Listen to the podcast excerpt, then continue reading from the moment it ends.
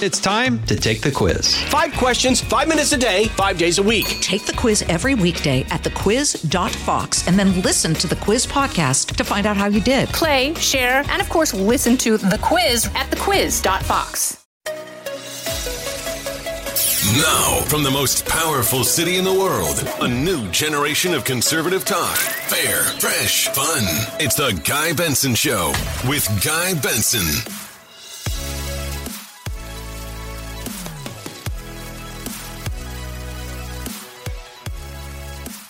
It is Wednesday, November the 10th, 2021. Welcome to the Guy Benson Show. I'm Guy Benson, your host, also political editor at townhall.com and a Fox News contributor. Glad to have you here every weekday, Monday through Friday. It's 3 to 6 p.m. is when the show airs live. We hope you can listen across our affiliates, all sorts of ways to listen. They're all available. GuyBensonShow.com right there. You can also listen later, as many people do on the podcast every day. GuyBensonShow.com, FoxNewsPodcast.com, or wherever you get your podcasts.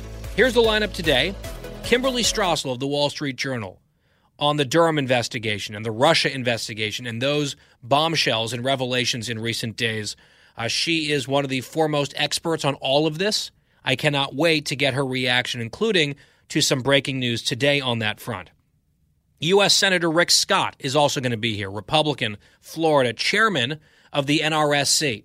Where do things stand a year out from the midterm elections? He is tasked, and his organization, with taking back the Republican majority, if possible, in the U.S. Senate. We will ask Senator Scott about that.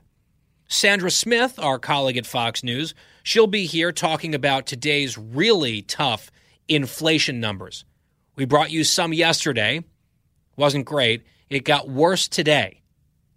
We will bring you that information and get Sandra's analysis coming up in our next hour. And finally, in our last hour, the happy hour, Joe Concha will join us with his media analysis. That's sort of his wheelhouse, and Joe will be here in the happy hour.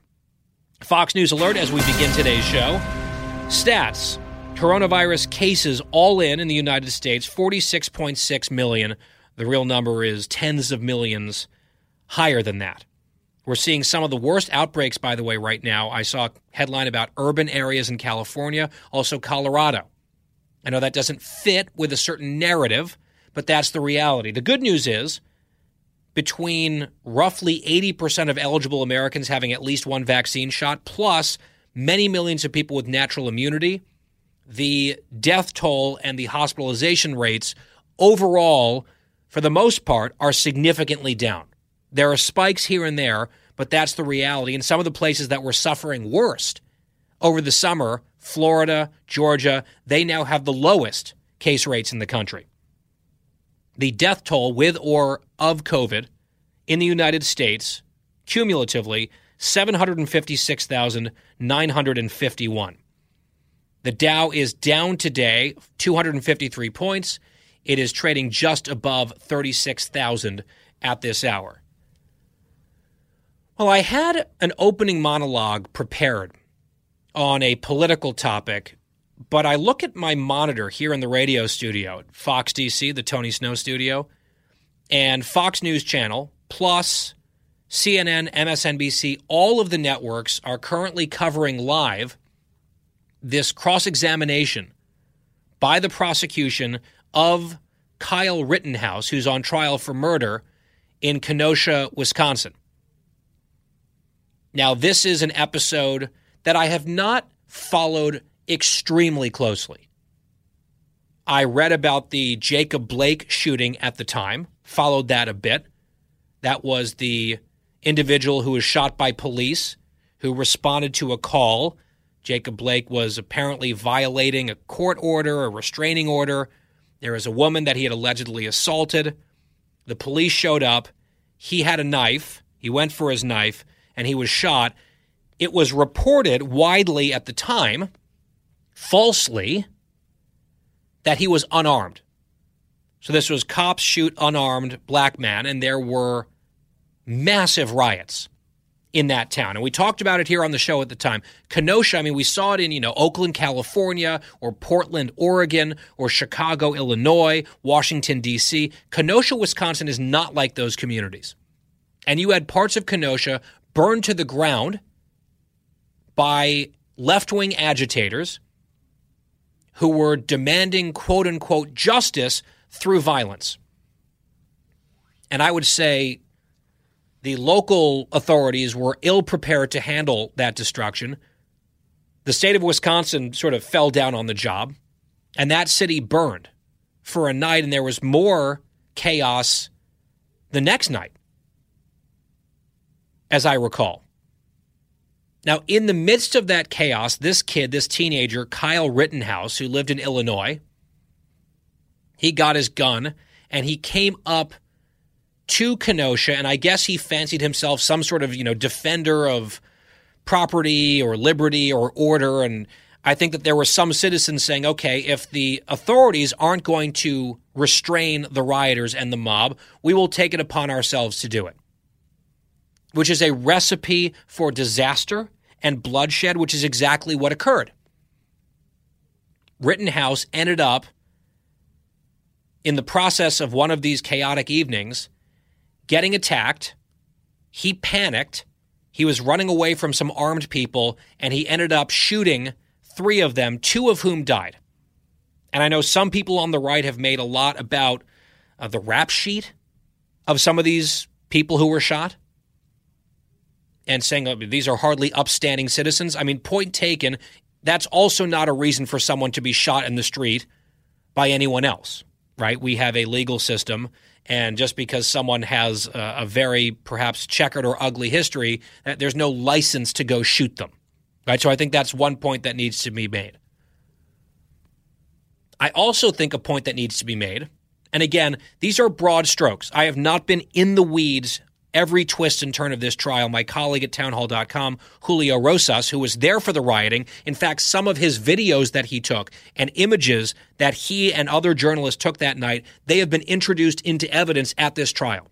So at townhall.com, Julio has been covering this very closely. And this cross examination is happening literally live right now in the courtroom in Kenosha. And these networks are, are all taking it live. I've seen some effort, some movement on the right to almost make a folk hero and valorize Kyle Rittenhouse. Like Kyle Rittenhouse, like, you know, people are rooting for him or, you know, he's kind of become something of, of a cult figure. I don't think that he is any sort of hero. Speaking again, based on my imperfect knowledge of the story, he shouldn't have been up there. He shouldn't have been armed. This was not a smart thing or a responsible thing at all for him, a teenager, to cross state lines with a gun and be involved in this melee whatsoever. Two people are dead, another one was wounded in the incident that occurred right? A lot of blood was shed, and I think that some people go overboard in sort of, uh, you know, turning Kyle Rittenhouse into something that he isn't and shouldn't be considered as. However, was and and let me just add, it is possible in some of these lesser charges or allegations that he could have broken the law or certainly acted very irresponsibly and you know, shouldn't have been there in the first place, let alone with a long gun. I'm not saying that he is innocent of all crimes. And that is the purpose of the legal process playing out as it is right now. However, the way that he was, and this is the this is where it turns, the way that he was portrayed by the media in many cases, some of the same media that were talking about Jacob Blake being an unarmed man, which was false, misinformation that fueled a narrative that led to a lot of destruction and harm and violence a lot of that same media instantly painted Rittenhouse as a violent murderer, a vigilante murderer who went out and murdered people. And I see some folks are insisting on turning it racial, even though I think the facts of the case don't really have a racial angle, but there are some people whose brains are stuck on race, and so they try to make everything about race. And that's the way that Rittenhouse has been portrayed in much of the press. But to convict someone of murder And I think there's a strong argument. I'm seeing some of the legal minds that I follow on social media who I trust who believe that the prosecution way overreached in terms of the charges that they filed. I think part of that was driven by this panic about the mob, right? The mob wants their version of mob justice. So it starts with riots and then it comes next to demands for certain charges. And if you don't charge all the way up to these murder charges, then that's not, quote, justice. And therefore, there's this implicit or even explicit threat of additional violence and unrest and rioting. And so you have these charges filed. And as the trial has unfolded, especially these last two days, it would appear that the prosecution's case has absolutely fallen apart. Because there is actual evidence that's come into play here video and photographic evidence, and also witness testimony. So, one of the biggest pieces of witness testimony occurred yesterday, where there was uh, a question and answer session. This is the witness, the third person who was shot by Rittenhouse. The other two are dead, and there is, I would say, at least significant evidence that those shootings, while awful, should have never happened. The argument is he did it in self defense, and there is evidence that backs that up. These were armed people chasing, seeking to harm him.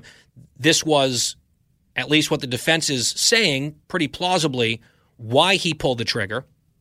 The one surviving person who was shot admitted in testimony under oath in trial yesterday that Rittenhouse didn't shoot him until he, the witness, drew his weapon and pointed his gun at Rittenhouse, which would be kind of textbook self defense. I'm not an attorney, but I think to the average person or a juror, this was a huge moment in yesterday's trial, cut 19.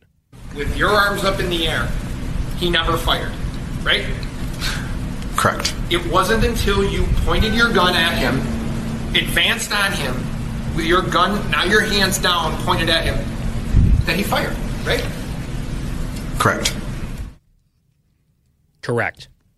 Not until the gun was pointed at him did he fire. Correct, says the witness. That's a huge moment, although a lot of the testimony of that same guy, his name is Gage, a lot of his testimony, the media focused on other elements of it, not the huge turning point moment where he just admitted what happened. Because the media that can't help itself, that stoked with misinformation the riots in the first place, and then cast Rittenhouse as a murderer, they are now covering in their own special way the trial with certain takeaways for casual observers, almost as if let's say the verdict comes down that he's not guilty on the most serious charges, perhaps that were not warranted in the first place, there could be this sense of outrage and a lack of justice. And we could see a repeat, more unrest. This is why certain media outlets and figures are so unbelievably irresponsible and it's it's a vicious cycle and they all t- get on their high horse about misinformation even when they themselves are purveyors of it far too often. I saw rittenhouse earlier was on the stand and he broke down and started to cry and it was trending on social media that people were comparing him to brett kavanaugh. I'm just ridiculous. And if you can just for one half a second think that you have been falsely accused of something sexual assault or murder and the nation is watching and you get upset about those allegations, it's like, oh, through a certain lens, it's proof that you're guilty or that you're a hothead or whatever. This is the type of stuff that gets trending on social media. Now, one moment, another viral moment from the trial today was the judge absolutely tearing into the prosecutor. Where the prosecutor was asserting something, you'll hear a voice interrupt him. It's the judge. This is not what you want to hear if you're trying to prosecute a case successfully. Cut 17, this was earlier today. That the defendant was using this exact same weapon. He was using it in a manner to try and protect property. No, he wasn't. There's Your Honor, I, with all due respect, I'm not going to rehash the motion. Yeah, that's absolutely untrue. It and is- there's no, no, no. Your arguments of record. My comments are of record, and why I ruled as I did is of record. There's nothing that I heard in this trial to suggest anything's changed, even if you're correct in your assumption that you know more than uh, I did at the time.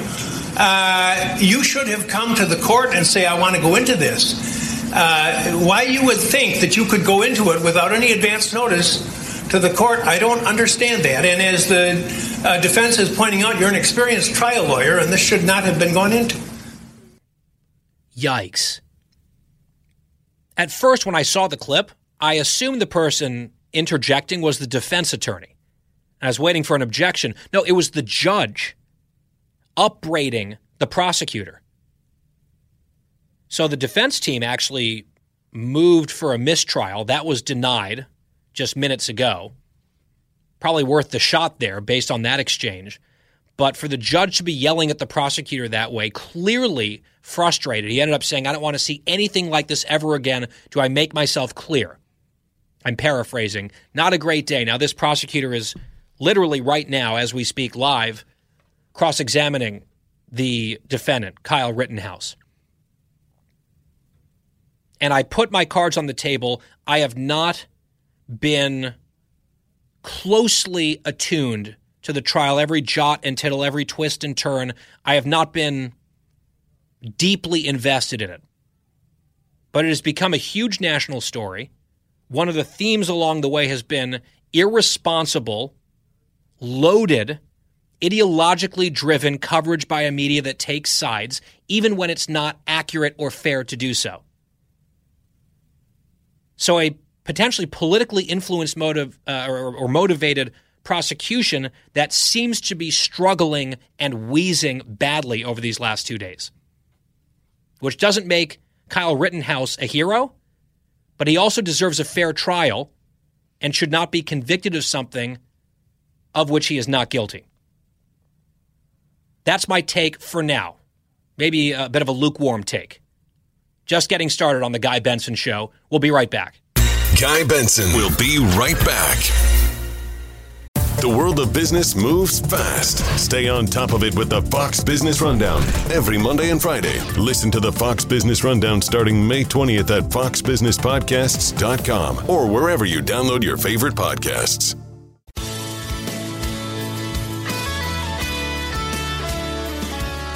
I'm Guy Benson. Welcome back. There's a story today in Axios about how some more moderate Democrats have struck on a new phrase, a new term to describe themselves, to try to distinguish themselves from the left, which is normal. We're normal Democrats.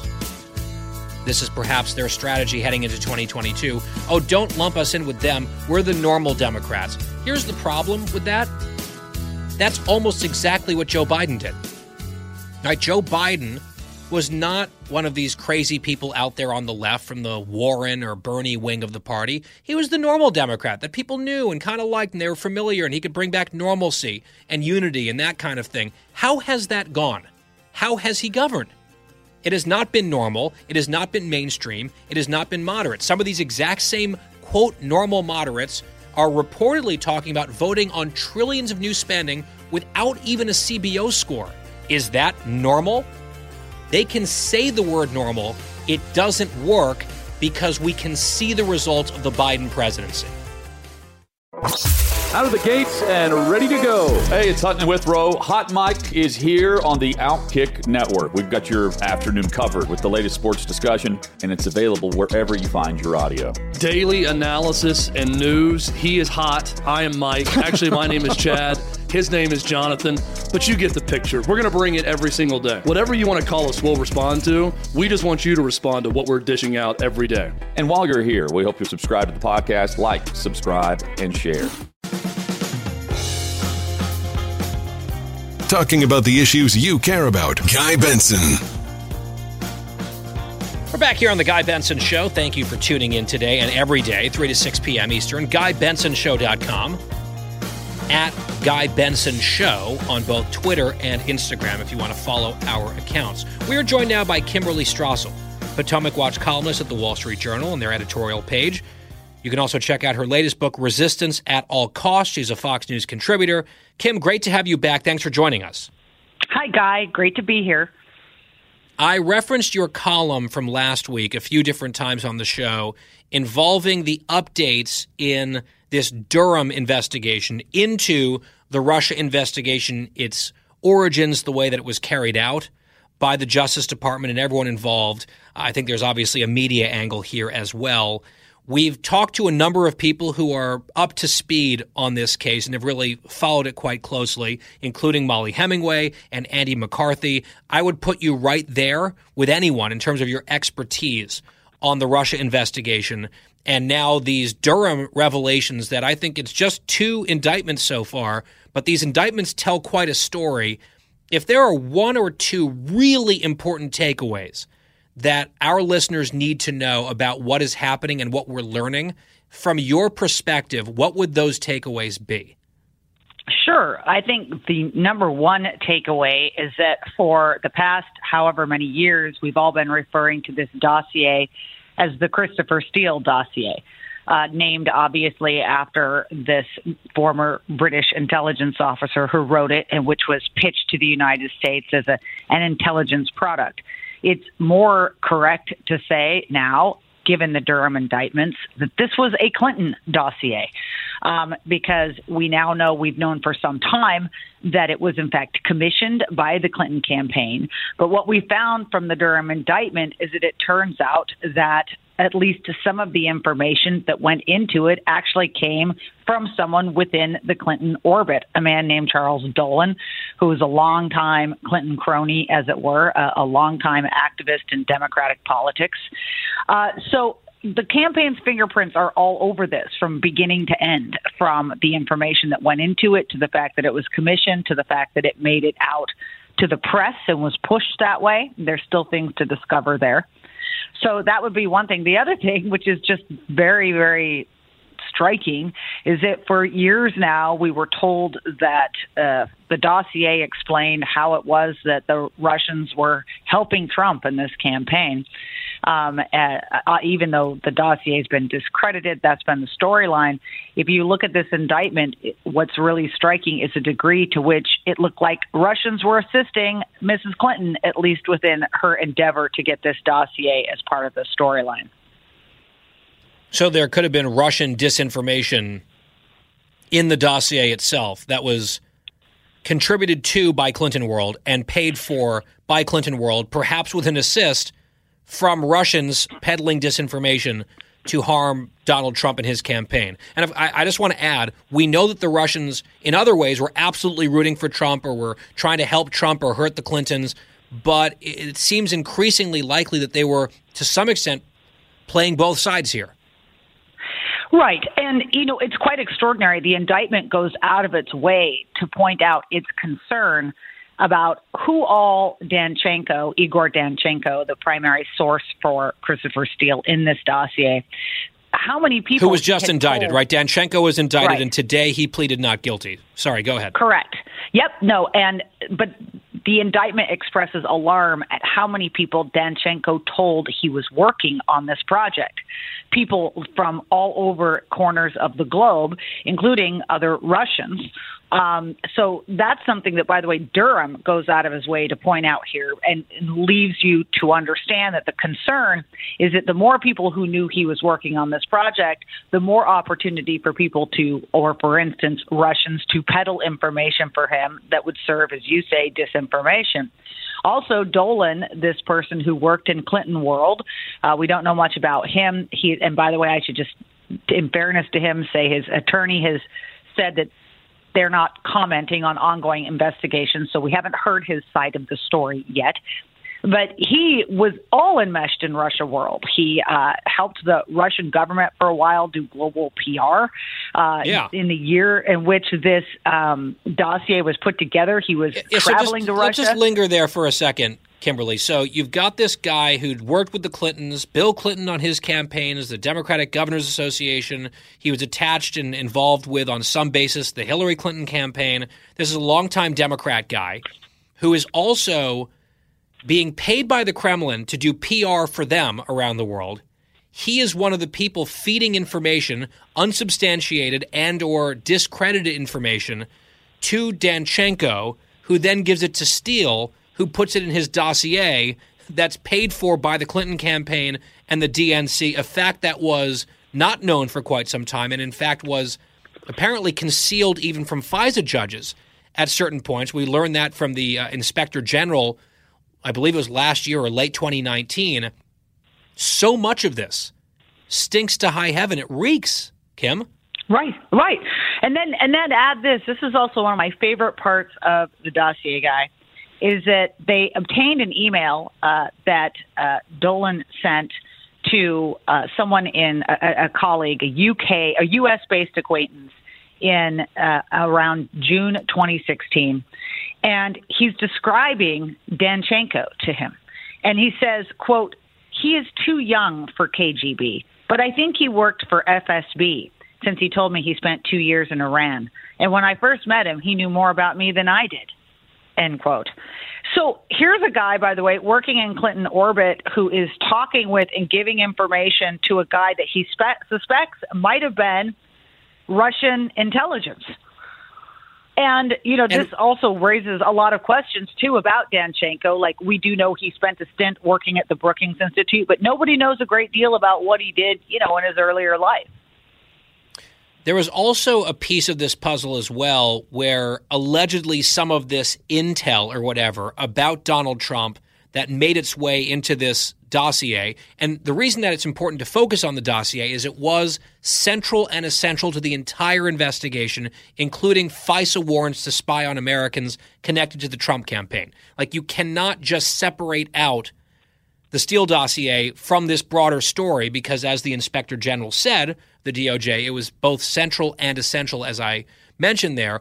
But some of this information that made it into the dossier was attributed to some Republican source or Republican friend. And then it turns out that that conversation or that friend was, you know, an imaginary friend. That conversation never happened. And that information slash quote unquote intelligence was simply made up. What was that about? Right. So uh, at one point, Danchenko reaches out to Dolan and says, Can you give me, basically, I'm paraphrasing, but he basically says, Can you give me any rumor or innuendo or gossip at all about Paul Manafort, who had only recently been fired as a Trump campaign manager? And uh, Dolan says, Yeah, you know, let me go talk to some friends. And then he sends an email back that says, Yeah, I had a conversation with a a good GOP buddy, and and here's what I found, and sends it back to Danchenko, and Danchenko puts this almost verbatim into his report, although he uh, sort of blows up the information or exaggerates the information and suggests that it, it, it came from someone who was very close from Trump. And later, Dolan admits to the FBI that he never had a lunch with anybody. He never had that conversation. All he'd done is read a media Good. report and send it on to Dan Danchenko. So literally, we have like this game of telephone that right. then gets presented to the FBI. And by the way, that's another aspect of the story here, Guy, is the FBI's role in this. Because one thing that's a little frustrating, and I, I get why Durham is doing it, he's he's because he's going after people who lied to the FBI sources he's sort of portraying the FBI as the duped party here. But as even Inspector General Michael Horowitz said, this was either extraordinary incompetence or bias that they just didn't bother to deal with any of this for as long as they did.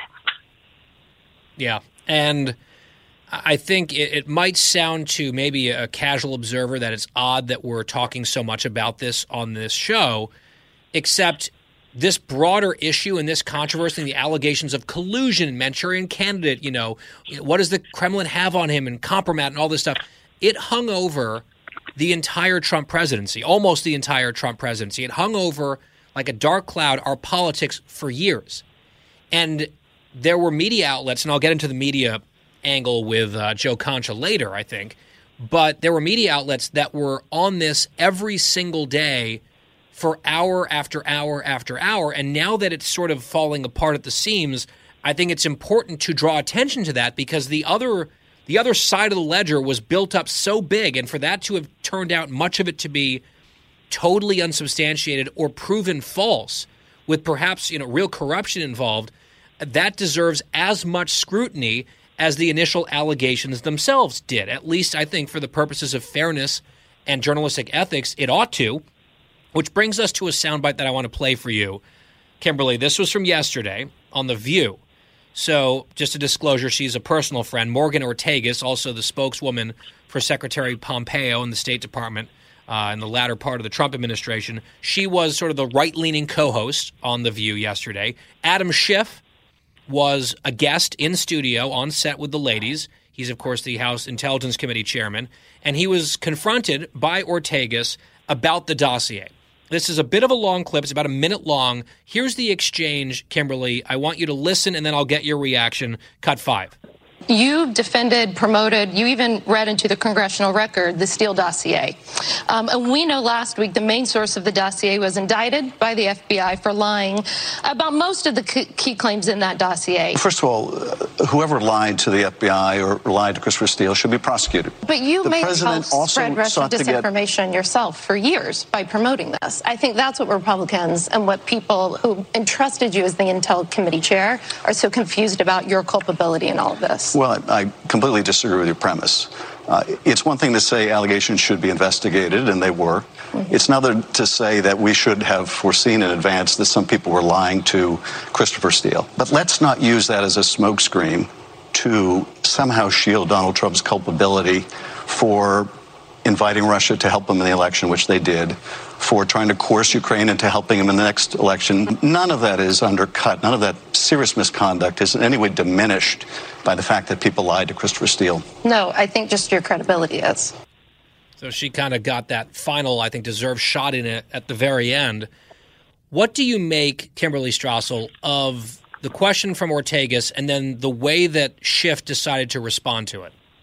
Well, first of all, good on her, by the way. This is, to my mind, one of the first times Adam Schiff has ever been called out on his yeah, irresponsible, somewhat almost reprehensible behavior of recent years. Um, he didn't answer her question because she was right and he doesn't have an answer. But he did manage to stick in a few more falsehoods into that statement. He said, Oh, well, you know, I, I called for the allegations to be investigated. That is a complete misremembering of history. When the dossier came out, Adam Schiff read it from the floor into the congressional record as if it were fact. And for two years, as Republicans worked their tails off to try to get to the bottom of this, he did nothing but obstruct that investigation. Uh, you know, during depositions and hearings, he flacked for Steele and for the dossier authors and fanned the flames of this. He had no interest in getting to the bottom of who was behind it. And by the way, that's what that congressional investigation was supposed to be about. So if he'd have been working side by side with Devin Nunes, maybe we'd have been hearing this story years earlier. But hit up against the Democratic wall of obstruction of this, it made it much harder for anybody to get the information that we're now getting from Durham. Yeah, and, and also it's like a, who could have ever envisioned that perhaps someone had lied to Christopher Steele? People were alleging that immediately, saying that a lot of this smells like absolute BS. Where are you getting this? There were almost instantly certain facts asserted in the dossier that were plainly disproven instantly. So there were people from the get go making that point. That was ignored by Schiff, who took this seriously, and a lot of the media did as well. And they were treating it as fact or close to fact. And there was one part, Kim, in that answer where, and we, we snipped it a little bit just for time because it was a pretty long exchange overall. It was more than two minutes. But he was going down the list. Well, we can't allow the dossier falling apart to be a smokescreen to distract us from these other things. For example, Trump invited Russia, uh, you know, to hack into the DNC. You know, he said that in this, I think, very inappropriate campaign statement that he said publicly. Uh, so he brings that up. He brings up the Ukraine matter and you know some of the quid pro quo and that pressuring that led to the first impeachment i thought that was an abuse of power from president trump i didn't think it was impeachable i thought it was worthy of something like a censure it was bad has nothing to do with the Steele dossier. He also brought up, and we cut this, but he brought up January 6th, which I also think was extremely bad and a national embarrassment for which President Trump has a significant deal of culpability. We don't have to pretend that none of those things exist, and you can agree or disagree with any of my characterizations there, Kim. Those things do not have a bearing on whether or not the Steele dossier, the central basis in many ways for this Russia investigation, was blown out of proportion and treated as gospel by a lot of people, including Adam Schiff and much of the media, to color our politics, undermine a campaign and a president for years. That is still a massive, scandalous story, independent of what you think of President Trump on some of these other points that I just ticked through. I'll give you the last word, Kimberly. I couldn't agree more with you. This is a question of can the American public walk and chew gum at the same time? Yes. Right. Are they capable of looking at the Trump administration and making their judgments about all of those episodes that Schiff put forward? Sure. Are they also capable of understanding that the Clinton campaign and Democrats may have executed one of the biggest dirty political tricks in modern time? Yeah, they can get that too. Um, and so that's why it was a non answer. Um, you know, Schiff deserves to give a he, he he's obliged he ought to give a big apology to the nation for the last Yeah, behavior luck. the last few years i don't see that happening but you know we can go to bed wishful every night Kim Strassel, columnist at the Wall Street Journal, part of their editorial board. Her latest book is Resistance at All Costs. She's a Fox News contributor. Kim, always enjoy it. Thank you so much for taking some time with us today. me too guys thank you Kimberly Strassel on The Guy Benson Show. We'll be right back after this break. Guy Benson will be right back.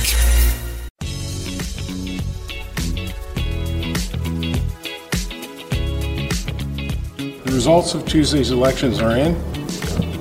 All votes have been fairly counted, and I, of course, accept the results. I want to congratulate Mr. Durr and wish him the best of luck. As earlier today, Steve Sweeney, the soon to be former New Jersey Senate president, a long tenured, powerful Democrat, at last conceding the race that he lost more than a week ago to Edward Durr, a trucker with no political experience who spent $153 on his entire campaign, much of which came in the form of donuts. Sweeney held out for a long time. He claimed that there were some ballots that were found or something, but then eventually he realized, nope, it was over, and he conceded today. I mean, what an extraordinary upset. He also was quoted as saying this was a red wave and a lot of people participated, turned out. And this Republican, a no name Republican, won. I did see CNN was going through some of his bad old tweets, Edward Durr. And they were bad, right? These bad old tweets. It seems kind of like uh, vengeance, right? Punishment from CNN for this Republican deigning and daring to win. Some belated Oppo research from Fusion CNN. Maybe Sweeney could have used it in the campaign. Imagine that. Another hour coming up. Live from the most powerful city in the world, unconventional talk from a fresh, unconventional conservative. Guy Benson Show.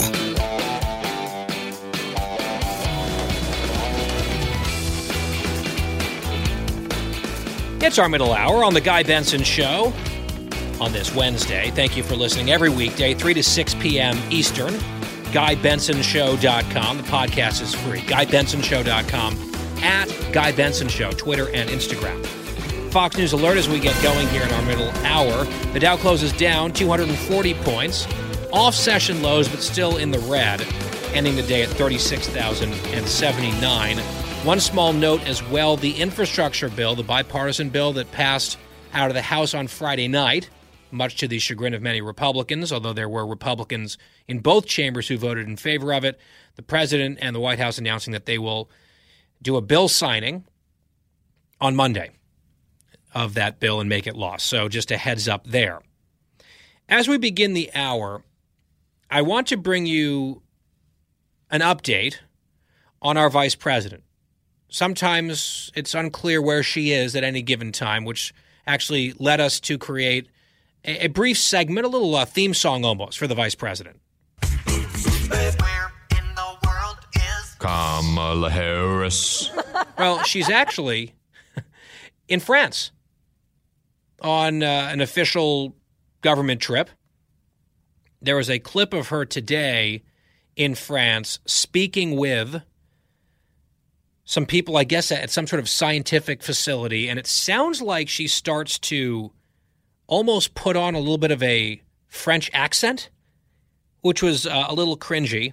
Here it is in, in cut 15 making the rounds today. With us in government, we campaign with the plan. Uppercase T, uppercase P, the plan. And then the environment is such that we're expected to defend the plan. Even when the first time we roll it out, there may be some glitches and it's time to reevaluate and then do it again. The plan. There is the plan. You leave her there for one more week, she'll have a beret, a long cigarette. The plan. It it it's just a walking, talking embodiment of Veep, who happens to be actually the Veep. And to her credit, and this is actually perhaps a bit of an achievement, she is in Europe. She is in France. Remember this? Back in June, she was asked about why she had not gone to the border as the border crisis czar, doing a great job, obviously. And part of her very strange answer to that question with NBC News was this cut 20. Do you have any plans to visit the border? I, at some point, you know, I, we are going to the border. We've been to the border. So You- this whole this whole this whole thing about the border, we've been to the border. We've been to the border. You haven't been to the border. I, and I haven't been to Europe. And I mean, I don't, I don't understand the point that you're making. I'm not discounting the importance of the border. That was so strange. That was so awkward at the time. And of course, we got the laugh. We got the laugh in there at her little joke about having not gone to Europe. She said, We've been to the border. He said, Well, you haven't. She's like, Well, I haven't been to Europe. well, now she's in Europe. So that must be very exciting for her. On Jimmy Kimmel's show last night, that's, uh, if you're unfamiliar, Jimmy Kimmel is a Democratic strategist and part time comedian and he's got a show on one of the networks that loses to Greg Gutfeld every night.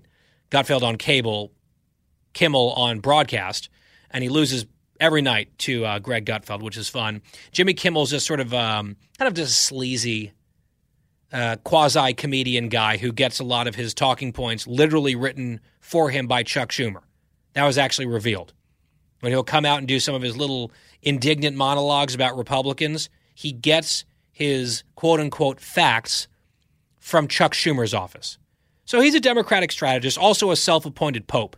Uh, you know, he, he wants everyone to take his moral decrees very seriously, as he should. I mean, he made his career as a guy who sat around drinking beer as women jumped on trampolines, right? This is this is someone who can absolutely preach from on high to all of us.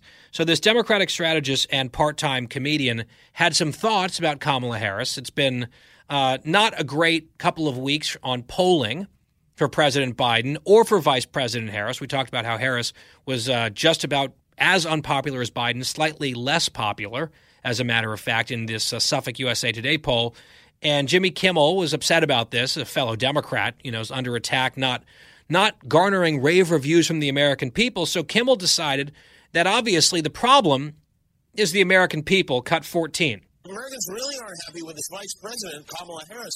Kamala Harris has an approval rating of 28%, which is makes no sense because she basically has nothing to do. I mean, it's like criticizing a backup quarterback. Tom Brady is okay.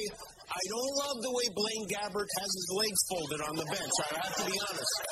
Kamala's approval rating uh, of 28% is even lower than the 30% who approved of Dick Cheney in 2008 after he shot a guy in the face.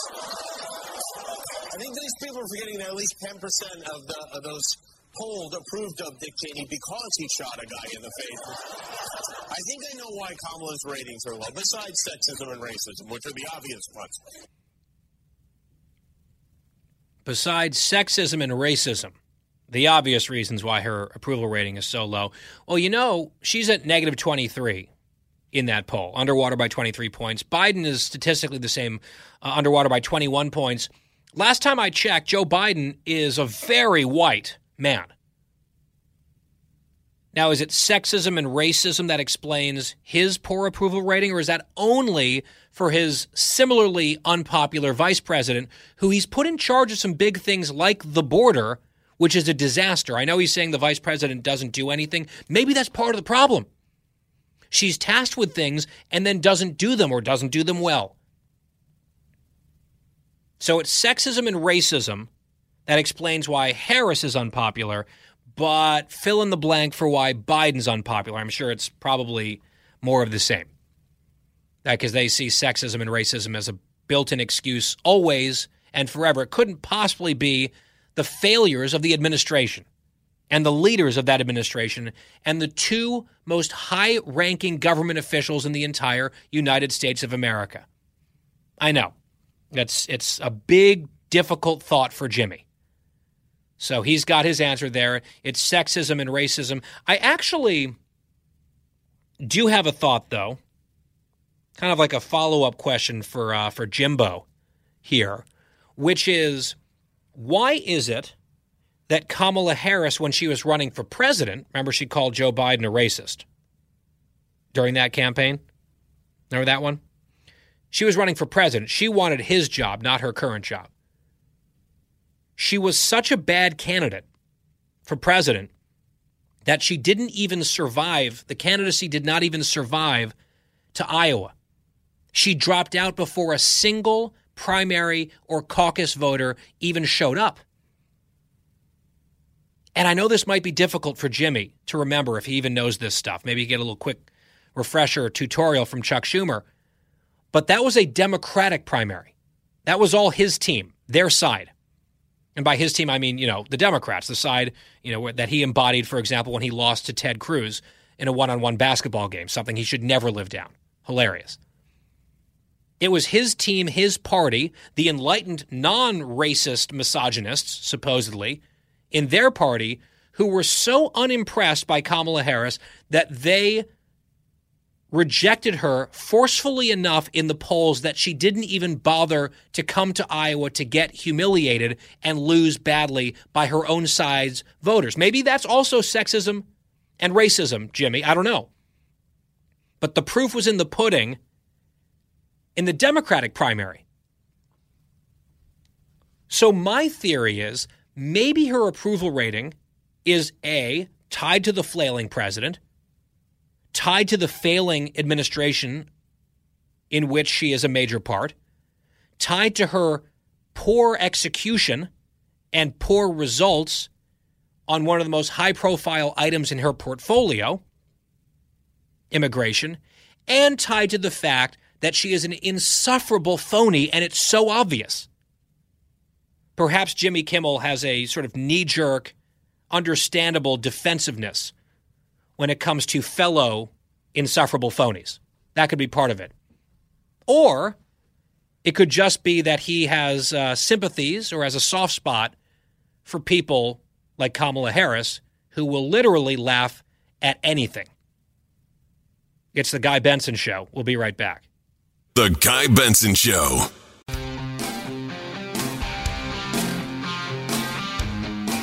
I'm Guy Benson, back on The Guy Benson Show. Appreciate you listening. We are joined now by U.S. Senator Rick Scott, Republican of Florida. He is the chairman this cycle of the National Republican Senatorial Committee. Senator, good to have you back on the show. It's great to be back on the show, and what a week last week. We had the big wins in um, Virginia. We had uh, three statewide judicial races in Pennsylvania. We had almost won the governor's race in New Jersey.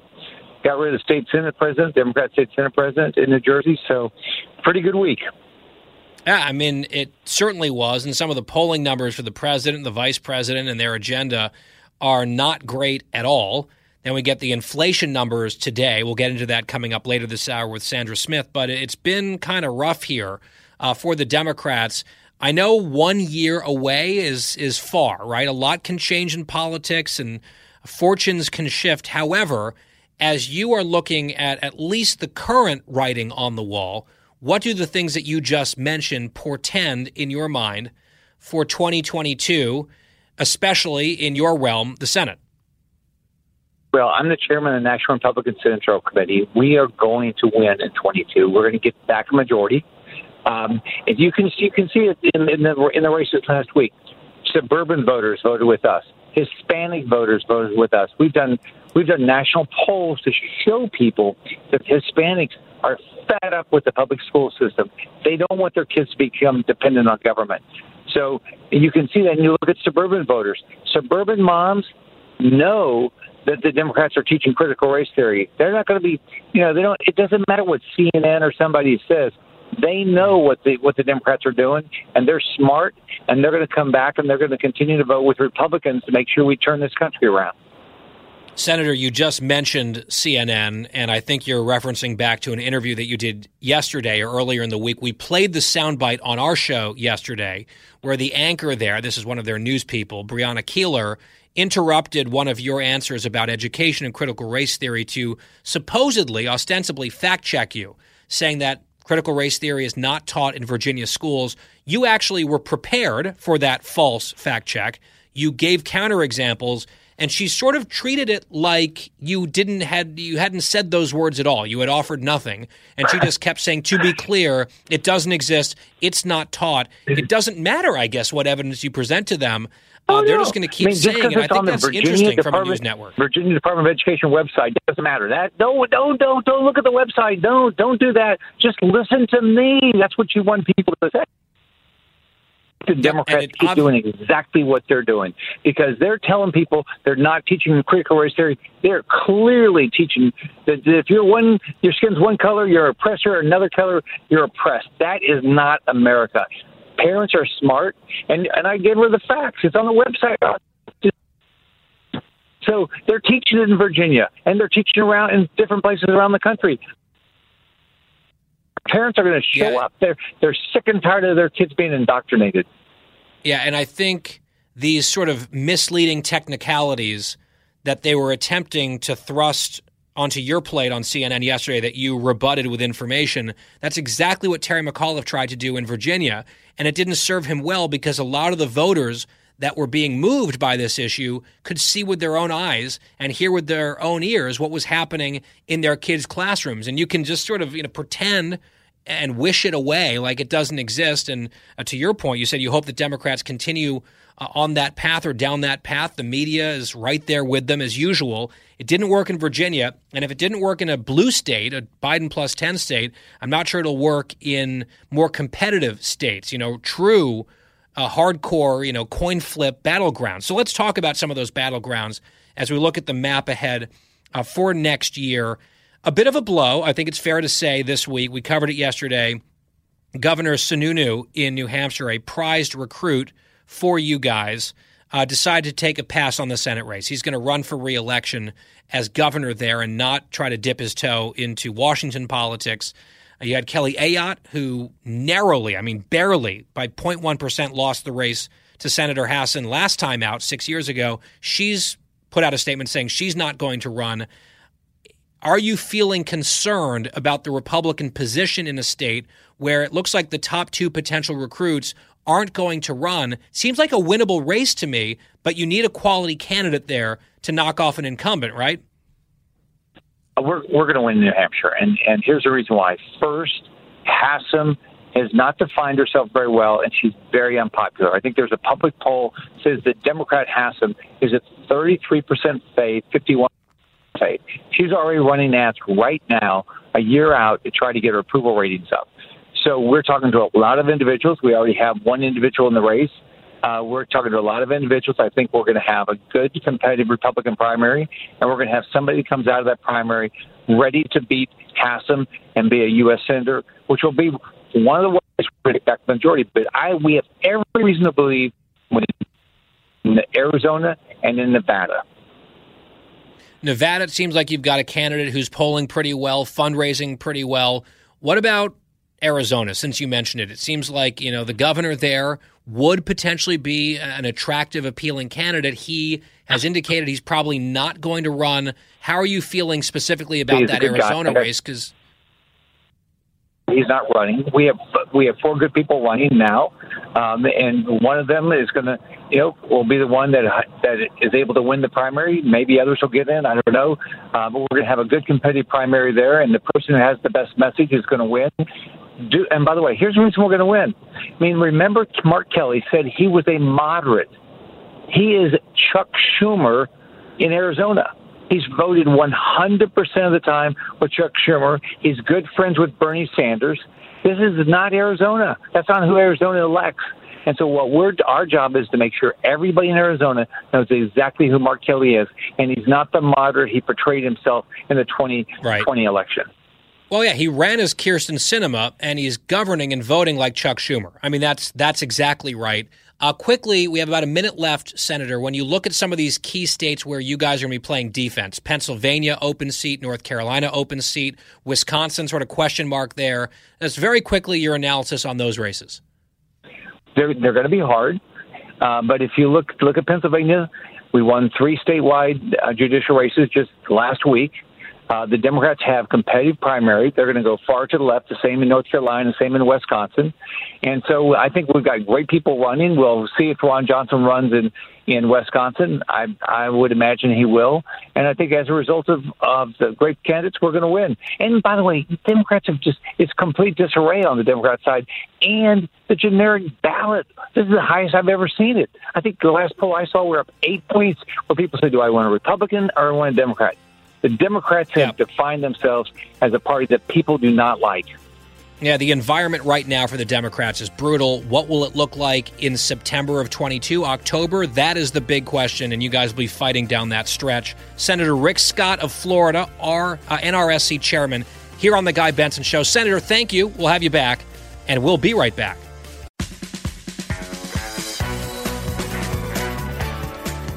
You're listening to a new generation of talk. Guy Benson. Appreciate you being here with me on the Guy Benson Show, 3 to 6 p.m. Eastern every weekday. GuyBensonShow.com. Podcast always free. Online, social media at Guy Benson Show, Twitter and Instagram. Guy P. Benson my personal accounts there. We are joined now by our colleague, Sandra Smith, co anchor of America Reports, along with John Roberts. Weekdays 1 to 3 Eastern on Fox News Channel. And Sandra, great to have you back. Hey, Guy, thanks for having me. Let's talk about today's inflation numbers. So, yesterday we reported here that the wholesale inflation level rose 8.6% last month from a year earlier. And in the Associated Press story, they talked about upcoming metrics that were going to be released. The Labor Department will release on Wednesday its consumer price index for last month. According to a survey of economists, so these are the experts, it's expected to show that consumer prices rose 0.5% from September and 5.8% from a year earlier. So the numbers came in this morning and they're worse. This was the breaking news earlier. U.S. inflation was up 6.2% in October over a year ago. It's the highest inflation level in 31 years, almost my, you know, the majority, vast majority of my whole life. Uh, it's it's 31 years uh, this this high number, and inflation was up 0.9 percent in October alone. And when you look at that in the context of wages, there's been some nominal wage gains, but it's been totally just swamped by inflation and reduced buying power. This is really hurting a lot of Americans. Contextualize, Sandra, today's report and what it means it means that it's the this is the ultimate tax. I mean, you, you, the very people that this administration says they're setting out to help are the very ones who are having to pay more out of their pocket for all these goods and services. And Guy, I mean, it's at a time where the White House likes to tout a rise in wage growth, which is great. Ordinarily, that is great news because wages have been going up. But that's getting eaten up by the rising price of just about everything. And and guy, I, I sort of chewed on this with Mark Thiessen earlier today. It's a point I really think that people should start to dig into. And when the Fed says that inflation is transient, right, which they're standing by that and sticking to their strategy, which by the way they define that as not permanent um, so, so this could oh, be okay. around for a couple months. It could be around a couple years. It could be around a decade. I don't know. Um, right. Still be right, transitory. Pins their, transitory. Yeah. When the Fed pins their inflation estimates and where it's at, they don't use fuel and food. It's remarkable. They use core inflation as their metric because food and fuel are seen as so volatile that they don't look at that. So the rising price of our Thanksgiving dinner and the rising price of, uh, of gas at the pump is not playing a part in their decision on their strategy. And that boggles my mind. um, so we have to consider the fact that they're not even looking at that. But that is certainly something the American family is feeling at home. And I don't know. I'm I'm talking to former Obama economists uh, who are saying that they don't think this is going away anytime soon. So this is going to be a big problem for the American family, but it's also going to be a big problem politically for this White House guy. Yep. Yeah, but for the Democratic Party, and I mean, you had Larry Summers warning about this for months, right? Saying this is too much, we're spending too much, this inflation could get bad, and then he was basically laughed off and, ex- and excused and dismissed by the White House, and now it's looking like he might have been right. And they're kind of uh, deer in the headlights, and I mean, you can't spin away the highest inflation number since October 1990. If you're listening right now, try to remember what you were doing in October of 1990, if you were even alive. A lot of our younger listeners were not alive in 1990. That's the last time inflation was this bad. And if they want to carve out food and fuel, fuel, I mean, yeah. those are the things where, where people feel it the most. It, when they're going Yeah, to the grocery mean- store or ordering from their local restaurant or filling up their tank or getting ready to heat their house this coming Mhm. winter, that's the pinch that people are going to see on the most on a regular And- and basis. if a- you're sort of that's like a like really magic wanding out of your analysis, people are not going to take you seriously because it's the stuff that they most immediately feel in a lot of cases. Right. Um, and could put us in more trouble. If they're not going to adjust their strategy by looking at food and fuel prices, where are we going to be a few months from now? Gasoline prices are up 50% from a year ago. Fuel, um, home heating oil, uh, natural gas is up.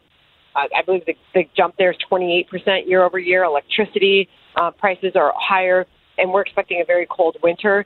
Um, so we're going to be paying more to heat our homes as well. Joe Manchin this morning, and many other Democrats, Yes. by the way, are raising the red flag on this. this. You had you had the 11 Democrats who who, who said we got to do something about gas prices, right? And wrote wrote Biden at the White House to do something. Joe Manchin, though, saying by all accounts the threat posed by this record inflation to the American people is not transitory, and instead is getting worse. He said, from the grocery store to the gas pump, Americans know the inflation tax is real. And DC can no longer ignore the economic pain Americans feel every day. So I don't know. When asked what the plan is, Guy, to bring these prices down, we haven't hear, heard a clear plan laid out by this administration, but they're going to have to have one because um, this is tangible stuff for the voters. They feel this and they vote based on money flying out of their pocket in an extraordinary way. Right, with a less uh, potent ability to purchase, right? Just a lower purchase power. People feel that it is this invisible tax that becomes highly visible when people are looking just at the receipt at the grocery store. And you just quoted Manchin. That was his tweet that he put out 9:30 or so this morning. I found it very interesting, Sandra, because you know we're talking about the political implications perhaps a year down the road from now at the midterm elections. We Mhm. just had Senator Rick Scott on talking about the Senate picture. There are potential political implications much sooner than the fall of 2022 because Manchin's been talking about inflation and the debt now for a while. It's not like all of a sudden he's a Johnny come lately warning about this stuff. In the context of the Democratic spending bills, he has been focusing on inflation and the debt for months. And for him to raise this again in light of this really brutal inflation report today, I wonder how that could potentially influence his thinking or a few other Democrats' thinking when they're being told by the White House, well, our next step in the middle of this inflation needs to be spending trillions of more dollars as soon as possible. That I think just the average person without an economics degree would say that doesn't seem to make very much sense. And Joe Manchin's been saying it doesn't make sense. Maybe we should pause this thing for six months. I wonder if this report today and these numbers might cause someone like Manchin to dig in, which could really imperil the Biden agenda. you, you got to do something. I mean, this is something that, that everybody's feeling uh, the effects of. Um, you know, Steve Moore wrote a piece in the New York Post this morning, um, and he said it's unsettling that no one in the Biden administration seems to offer any plausible explanations or solutions. And he went on to, to remind everybody at that moment when the Energy Secretary, Jen Granholm, last Friday, it happened on, during my program when she laughed and threw her head back in hysterics, laughing at a question about what the plan is on the part of the administration to increase oil production. that is a totally reasonable question when you have an energy crisis happening right now. And I think that's the overall concern is that when, when asked, there is no clear laid out plan from this administration to bring the prices Yep. down of just about anything. Um, and I Yep. think that that's, I think that's, that's the big concern. We're not seeing a plan. Yeah, and, and the only plan that they seem to have is to spend trillions more. I mean that that's what's so wild about it. The plan seems like it would make things worse, and that's the political hole that they might have to dig out of. Sandra Smith, always appreciated on the Guy Benson show.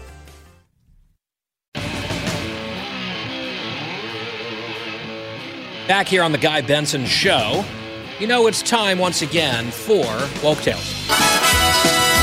Folktales, woo! I know the new thing is we can't say woke. AOC and the Project 1619 woman. I saw Kirsten Powers. Or, oh, no, all of a sudden, all of a sudden, no, we can't say woke anymore. Nonsense. We will. It's a term that people understand. Yes, it's a catch all, but that's the point. So, out in Burbank, California, Southern California, the Unified School District down there, they have issued a statement removing certain books from school libraries and school curricula, including To Kill a Mockingbird, Huck Finn, Of Mice and Men, and Roll of Thunder, Hear My Cry, which is written by a black woman with the hero of the book being a young black girl, but that one's banned. To Kill a Mockingbird also banned, apparently because of white saviorism. That was part of the explanation here white saviorism. Because if I'm remembering correctly, I read it in high school, you got Atticus Finch, the defense attorney, trying to persuade a jury in a racist system at the time that a black man falsely accused of assaulting a white woman was in fact innocent. And spoiler alert here, he failed, even though he made his case very strongly because the system and that moment in time in that place was quite racist. In fact, you would think that would be lefty parents who would be perfectly comfortable with To Kill a Mockingbird, the lessons that are derived from that book. Now, but because Atticus Finch was a white lawyer, that's white saviorism. So for that reason and others, it's got to go. By the way, the reason that it had to be a white lawyer is because it couldn't be a black lawyer at the time. That's also part of the lesson. You'd think they would want the kids to learn that. No, no, white savior. Can't have that. By the way, were we not just told for weeks that there was a book banning effort in Virginia by the Republicans? Remember that? Terry McAuliffe, one of his closing arguments, Glenn Youngkin wants to ban books. They put it in ads, people were repeating it. We had Juan Williams who got into it with him on this show last week. He was amplifying the same claim. Of course, it was totally false. Youngkin was attacking McAuliffe over vetoing legislation twice that was bipartisan, supported by both parties in the legislature in Virginia, that would have just alerted parents to sexually explicit materials being taught to their kids and giving them an opportunity to opt their own kid out. Not ban the book, but that's what Terry McAuliffe turned it into. Glenn Youngkin's book banning, which was a lie. He kept saying it. The Washington Post fact check it. He kept saying it. But here we have an actual list of books being banned by lefties out in California for a variety of reasons, including white saviorism, quote unquote. And then the same people who will, on one hand, say they're trying to ban books in Virginia because of the Republicans, false. I'm sure we'll applaud this book banning because that's good book banning by their side.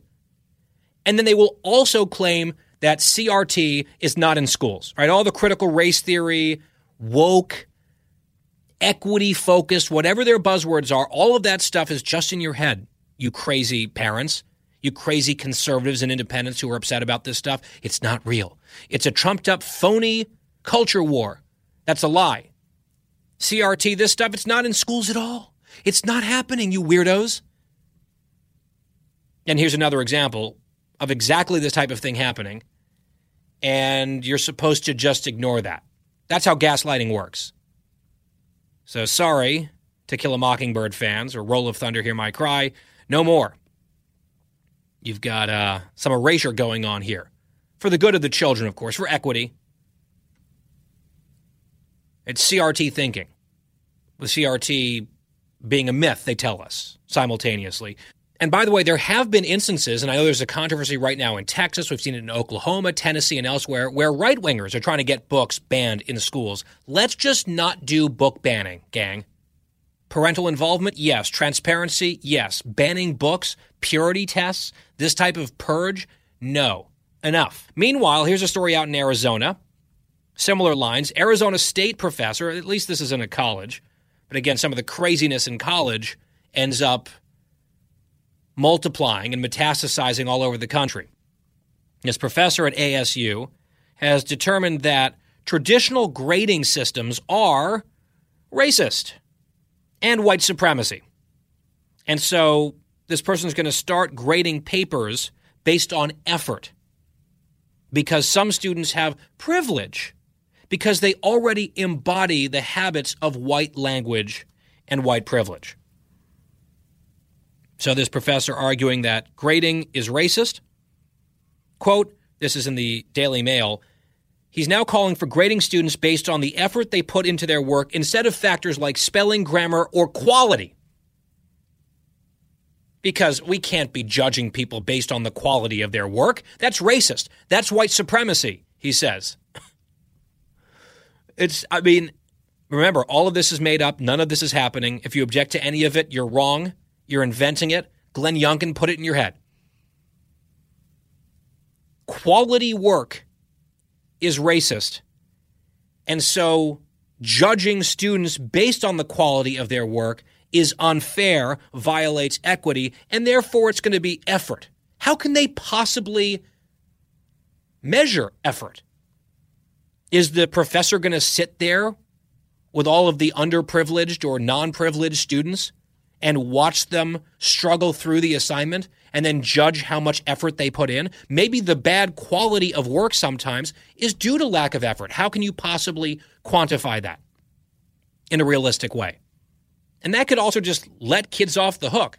Like if you're a certain race, you can say, oh, well, I put so much effort, but the quality shouldn't matter because of the color of my skin. That seems to me to sound an awful lot like racism. President George W. Bush, the soft bigotry of low expectations. This is, as we have said before, and all this equity stuff, it is the institutionalizing, it is the codification of low expectations, which is not soft bigotry, it is formalized, official bigotry. And surprise, surprise, this teacher and his wife have launched an anti racist teaching endowment that will fund multiple courses and presentations fanning out across the area in the country on topics involving things like labor based grading. So, a big equity woke push to lower or eliminate standards again. And if you notice it, it's really just a racist dog whistle to say anything about it. And it's just a figment of your addled imagination. It's that right wing fever dream showing up in headlines again. I'd love to know how do you grade based on effort? I'm sure he has a whole PowerPoint presentation and he'd like to uh, sell it to a school district near you for lots of money. Do you give like arm muscle emojis instead of A, B, C, or D? You get a couple muscles for extra effort based on whatever crazy metric he comes up with. Then this other kid who's got way too much white privilege, he turns in a paper that is high quality with correct spelling and grammar, but maybe didn't really work hard enough, right? The the labor wasn't intensive enough to produce a quality product and therefore, you know, you get a demerit there. Maybe only one or two arm muscle emojis for that student. Wonder how the arm muscle emojis would affect your GPA. I think GPAs are probably racist. White supremacy there. Oh, really? You got a 3.7? Good for you. How racist is that? Woke is a thing. This fits the bill. They want us to stop using the term while bowing to their increasing insanity. I very respectfully, or perhaps disrespectfully, frankly, decline. And that's Woke Tales on The Guy Benson Show. Final hour coming up. Joe Concha joins us straight ahead. Don't go anywhere.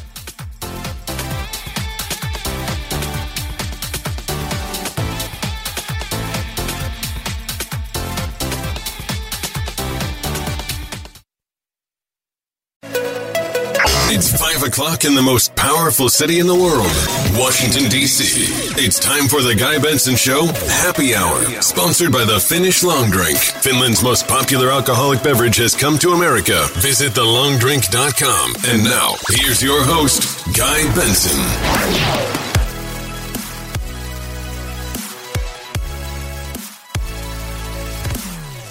Happy hour here on this Wednesday. It's the Guy Benson Show. Thank you so much for listening every day, Monday through Friday, 3 to 6 p.m. Eastern. And if you miss any of it, there's a podcast that is free on demand at your fingertips when the show ends. GuyBensonShow.com, FoxNewsPodcast.com, or wherever you get your podcasts. Also, a recommendation to check us out on social at Guy Benson Show, Twitter and Instagram. You can follow me personally at Guy P. Benson on both of those platforms as well. Happy hour sponsored by the Finnish Long Drink. Delicious, refreshing, strongly recommended. 21 plus only. Always drink responsibly. TheLongDrink.com. That's their website. You can find out where this citrus soda with a premium liquor kick is sold near you. They're expanding. It is hugely popular, so much better than these hard seltzers. TheLongDrink.com com. You can also order online, which is what we do.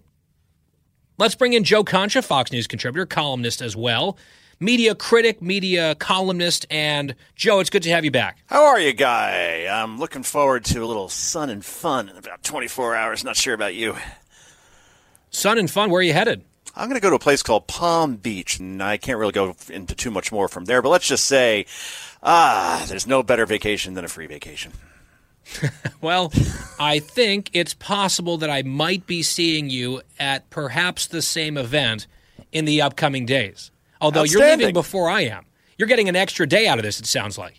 I'm milking this for uh, three days, three nights. Whatever they're willing to give me, I'm taking every bit of it and then some. So, uh, yeah, why oh, not, go man? We've it. earned it. it's it's what do you really beautiful about? down there Indeed, in Palm Beach. it. Well, let's let's start with this. I saw some news that Brian Williams is announcing his departure from MSNBC and the NBC News family after nearly 30 years, or 28 plus years at the network. And as he departs, I sort of wonder what your thoughts are on his legacy from the highs to the lows to the end of the show here for Brian Williams at NBC. I'd say, Guy, I would do the exercise that a lot of people are doing right now, probably listening to this show, or what maybe you and I are doing right now if we play word association or name association. That is Brian Williams. And what's the first thing that comes to mind? And unfortunately, the first thing that comes to mind is the guy lied, right? And not just once, and he happened to exaggerate a story a little bit, like, ah, the fish was 14 inches. uh, It was actually more like, you know, a guppy type of thing. No, uh, this was a situation, particularly back with the Iraq War, and he says he's getting shot at in a helicopter, and it never happened. And he said he was in the French Quarter seeing bodies floating by, and that never happened. And I could go through the litany of things that he said, and it was unforced. That's the thing that I never quite understood. He's telling Letterman this on late night, or he's saying this in this sort of interview. He never, well, you know, I'm, I'm probably going to uh, go down a, a rabbit hole here. He never lied about the things he lied about that have been proven lies on newscasts.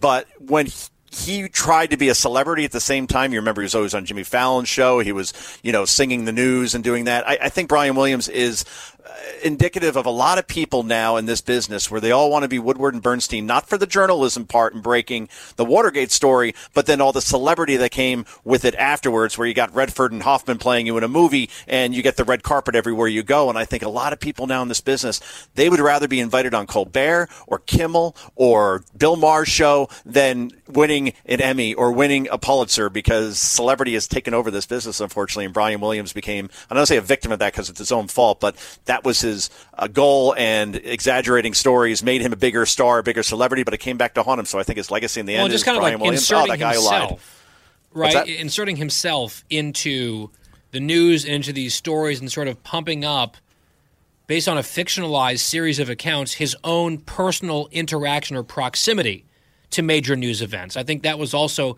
maybe part of the creepiness here of what he got in trouble for. And eventually, remember, they, they pushed him out for a while. Then they let him back in on MSNBC. They gave him a show, actually, at 11 p.m. on MSNBC, and there were rumblings that he wasn't happy doing that. He didn't like the hours, he didn't like this stuff, and I guess uh, this is perhaps his own volition or maybe a mutual a mutually agreed upon Or- departure or something here. But go on, another thought. Or maybe the contract ended and they're like, we're not paying you what you originally signed for.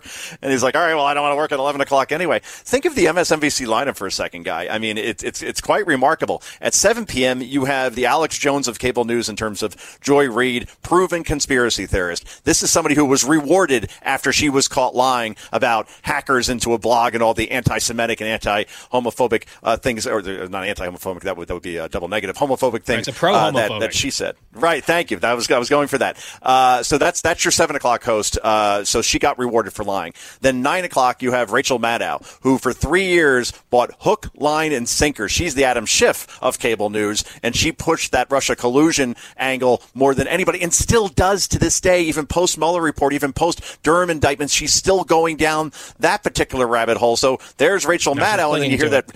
Yeah, crazy, right? CNN wants to sign her for twenty million dollars. It's like okay, you're, so there's another liar being rewarded, and then obviously you have Brian Williams, who we just talked about. So yeah, that, that's quite a lineup they have going over there as far as a credibility perspective is concerned.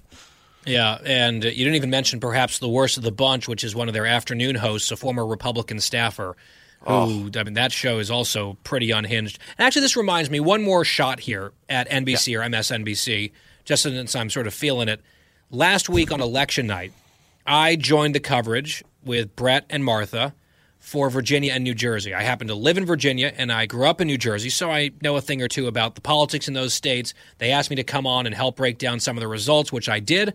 And we had two news professionals running the show, and they had Bill Hemmer over there at the big wall. On MSNBC, which still does hold itself out as a news network, the triumvirate of hosts was Maddow, Reid, and Wallace, Wallace. Nicolle Wallace.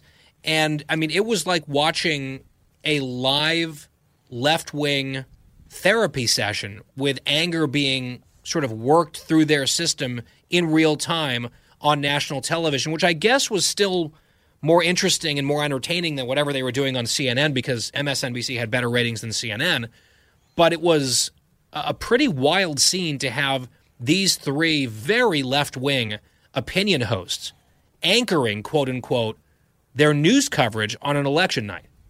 Yeah, I wouldn't mind any of those three on that particular network, given the context, if they're there as a guest, right? As an opinion person. You're an opinion person. I'm an opinion person. That's more than fine. But you have to have somebody who could serve as your Bret Baier, as your Martha MacCallum, as your Chris Wallace. They don't have that there anymore. And that's, that's a big problem. And even CNN, you know, I turned over to there and, and both MSNBC and CNN had the same theme going, which was white supremacy was guiding voters in the suburbs in Virginia to vote for Glenn Youngkin, which we obviously know is completely ridiculous, but they're going down that road, and that's why their ratings, I'm seeing ratings now, CNN particularly, they're getting quadrupled in prime time now by Fox, even five, six times the audience. Fox is getting over CNN. They're tripling MSNBC because they keep pushing these narratives over and over again instead of having an honest conversation. Bill Maher, he says some things sometimes where I say, boy, that's way over the line, but at least I know I'm getting somebody who's honest and, and somebody who is principled and is willing to take on liberals if they say something XYZ that is utterly and totally off the charts. Uh, So they should sign somebody like that before uh, anybody else that they're going to bring into the mix. That's just going to you already know what they're going to say before they say it, type of thing. And that's why Fox does so well because they do have differing perspectives that are on the air where you say, "Huh, I never really looked at it that way." Chris Wallace will always surprise you, you know, in terms of the way, way he comes down on something. And some people get mad about that, like, "Hey, he's not towing the line." Yeah, that's the point. You're not supposed to toe the line. You're supposed to give an honest opinion, issue to issue, and go from there. At least that's what I try to do. I know you do that too. Yeah, and it's certainly not Chris Wallace's job to toe any line. Now, Joe, I do want to ask you. You've now referenced this, so let's come back to it.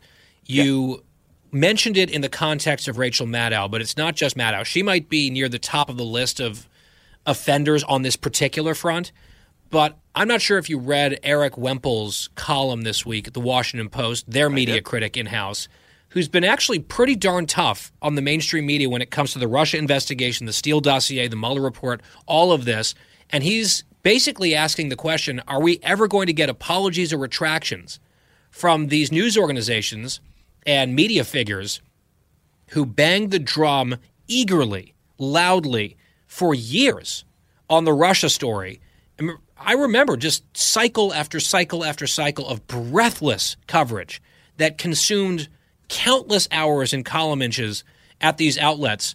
And now a central element of that whole narrative has been just disintegrating. And part of Wemple's critique was saying suddenly all of the outlets that couldn't get enough of that story, their interest strangely dried up. And they would do sort of bare minimum, perfunctory, sort of requisite coverage just to check a box, but that was it. And they were no longer terribly passionate about the story. I think that there's a big element of this entire saga that has to be about media accountability, Joe. Accountability. that is a foreign concept now at this point. And look, if I make a mistake, I'm I'm not going to say more than happy, but I'll go ahead and just say, hey, got this wrong. Here's what I got wrong. Try to do better next time. And all the responses that I'll get on social media, if and when that happens, is always good for you. Wow, that's refreshing. It's good to see that somebody is saying, I made a mistake. I'm going to learn from it. I'm going to move on. We don't see that. It's not in the DNA of any of these people that push this, particularly like a Jake Tapper who was held up on CNN as their Bret Baier, for example. No, he's not. He had Adam Schiff on week after week after week. Adam Schiff was like the Michael Avenatti of cable news in terms of uh, everybody believed what he was saying was gospel, and now obviously it's wrong. So what happens with Adam Schiff? We talked about reward for lying before. Adam Schiff has a best-selling book out. He's on a media tour, and outside of Morgan Ortagus, who was actually guest hosting on The View and challenged Schiff on putting the dossier into the congressional record as he did in 2017. No one is doing that with him. So that's how this is going to go. They're all just going to put their heads in the sand, hope that the news cycle blows this over until Donald Trump comes back onto the scene and they could focus on him again. And it'll be rinse. Is it rinse, lather, repeat? How does that go again, guy? I think that's how it goes, right? I think that's right. Or la- it's lather, Lather, rinse, rinse, repeat. Repeat. Yeah, yeah. Right, because you got to lather the soap before you rinse off the soap, and then you repeat the process. I could see Christine shaking her head in the control room right now. That's right. Yeah, that's how it goes. So thank you, Christine. Yes, I'm just that's that's the uh, the hygiene update here on the Guy Benson show. and uh, last last point because you mentioned Trump, it really does seem like the people just watching just the everyday day side coverage in particular on because I just have it on in the background in the studio. I never watch these networks at night, but the amount of Trump coverage on CNN and MSNBC, it's like they of course want their audience paying attention and you know look how dangerous and horrible this man is but boy do they want him back. They want him back front and center so so desperately. It's not really that subtle. No, it's not because they realize their talent is now being shown, right? You see, oh wow, maybe Nicolle Wallace isn't that talented, or Chris Cuomo isn't that talented. They had those great numbers. They had those great numbers because they were Trump fueled. You take Trump out of the room, it's like taking Tony Sopranos off the Sopranos or J.R. Ewing off of Dallas. You've lost your central boogeyman. You've lost your central character. There's nothing, no real reason to watch anymore. So yeah, if they don't get him back, if he decides not to run, and I know I always anger people when I say this, I hope he does not run because I think if you put up any decent Republican, whether it be DeSantis or Scott or Noem or Haley, you will win 40 states. I can guarantee that because if your competition is either Joe Biden, who will be in his 80s and has to defend this record on like seven fronts where he's failing miserably on the most major issues, or if it's Kamala Harris, who's at 28% approval, or okay, roll the dice and put Pete Buttigieg up there and let him defend the supply chain crisis and how well he's addressing that right now. He's over in Glasgow, Scotland, uh, talking about climate instead of on Long Beach, California, in terms of that port, or Savannah, Georgia, that port, Newark, New Jersey, that port, instead of addressing the problem. So, yeah, whoever the Democrats run will sh- assuredly, if things continue this way, and there's no reason to, to believe why it won't continue this way, any good Republican like DeSantis, particularly, would wipe the floor with them. If Trump runs, then I say it's 50 50 because it motivates the other side to do the anything but Trump vote. And then the media is going to focus solely on Trump and his personality instead of the issues. And we see how much issues really matter, guy. And that's all I want an issues based campaign like Youngkin versus McAuliffe. And we saw how that worked out in a blue state. I'm not sure about 40 states, right? That's a lot, but I think it could be awfully competitive. I, I think uh, many people would agree, at least on that point. Joe Concha, Fox News contributor, columnist at The Hill, media critic, as you can tell, based on this segment. Joe, always appreciate it. See you in Florida. All right, guy, we'll see you there. I'll bring the suntan oil and the Casamigos. Sounds good. It's the Guy Benson Show happy hour. We'll be right back after this. The Guy Benson Show. More next.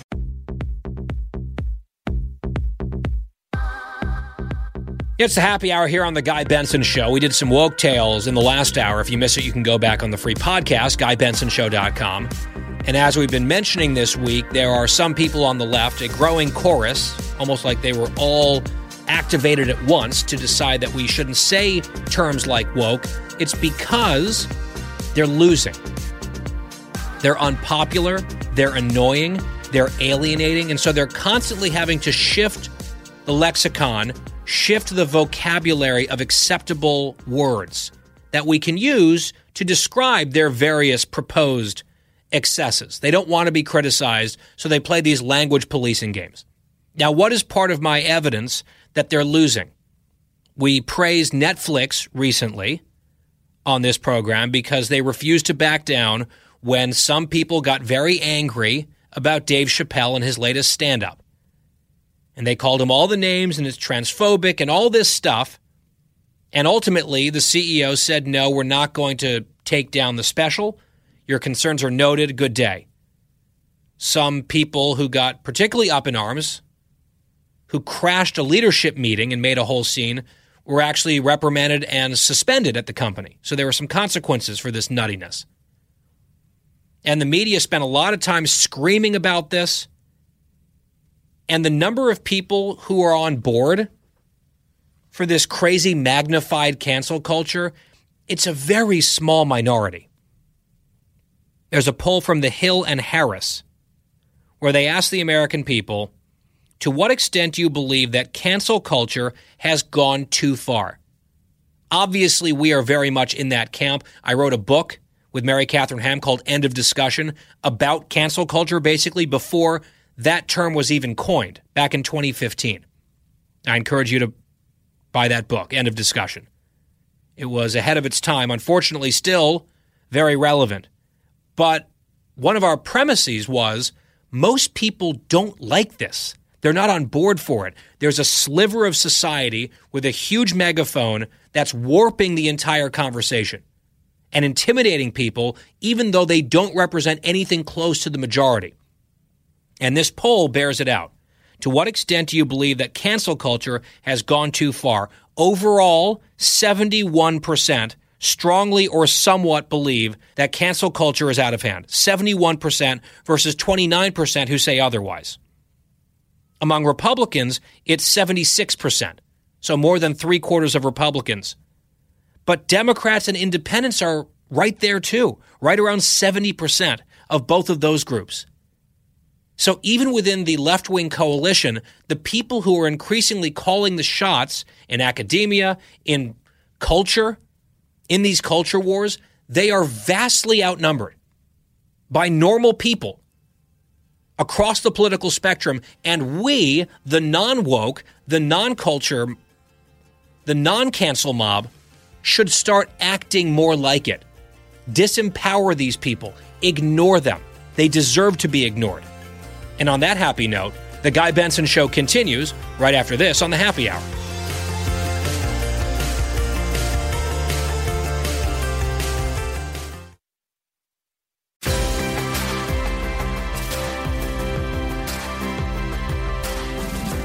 Guy Benson. It's the happy hour here on the Guy Benson Show. Kimberly Strassel from the Wall Street Journal, a Fox News contributor, she joined us earlier talking about the Durham investigation, recent indictments, and the media. We got to a lot on that front. Strassel's been at the forefront of this issue now for years, and we had a great conversation. Here's part of it. I referenced your column from last week a few different times on the show involving the updates in this Durham investigation into the Russia investigation, its origins, the way that it was carried out by the Justice Department and everyone involved. I think there's obviously a media angle here as well.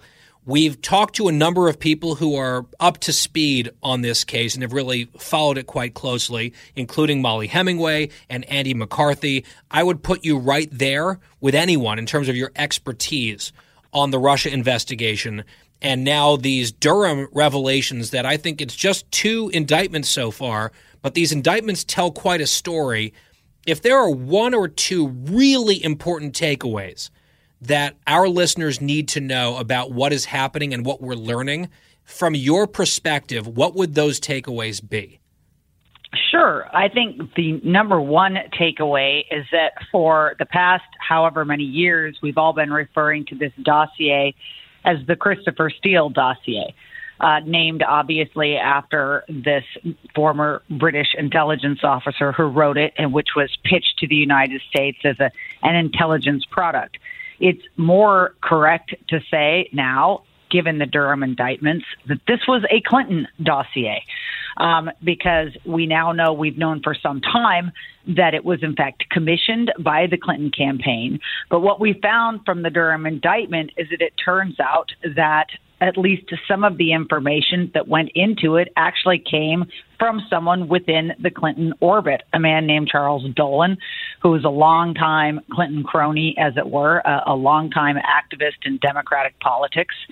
Uh, so the campaign's fingerprints are all over this from beginning to end, from the information that went into it to the fact that it was commissioned to the fact that it made it out to the press and was pushed that way. There's still things to discover there.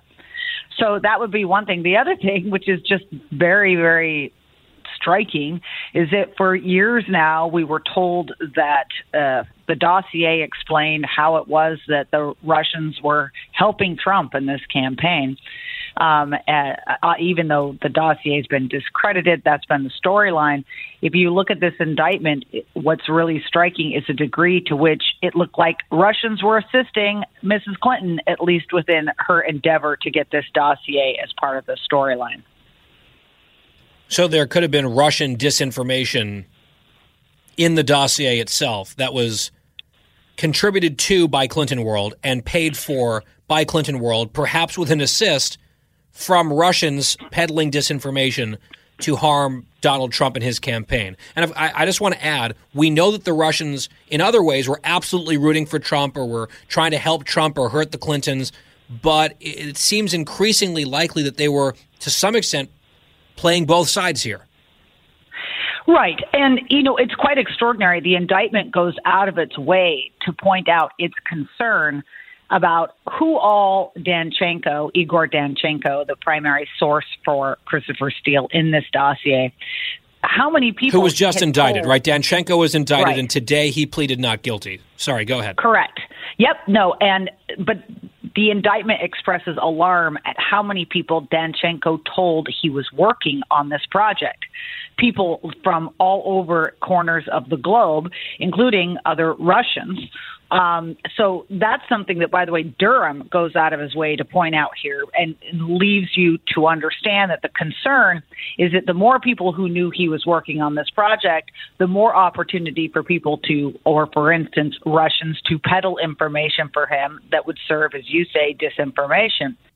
My full interview with Kimberly Strassel, available at GuyBensonShow.com, also as part of the free podcast every day on demand. Again, that's no charge to you GuyBensonShow.com, FoxNewsPodcasts.com, or wherever you get your podcasts.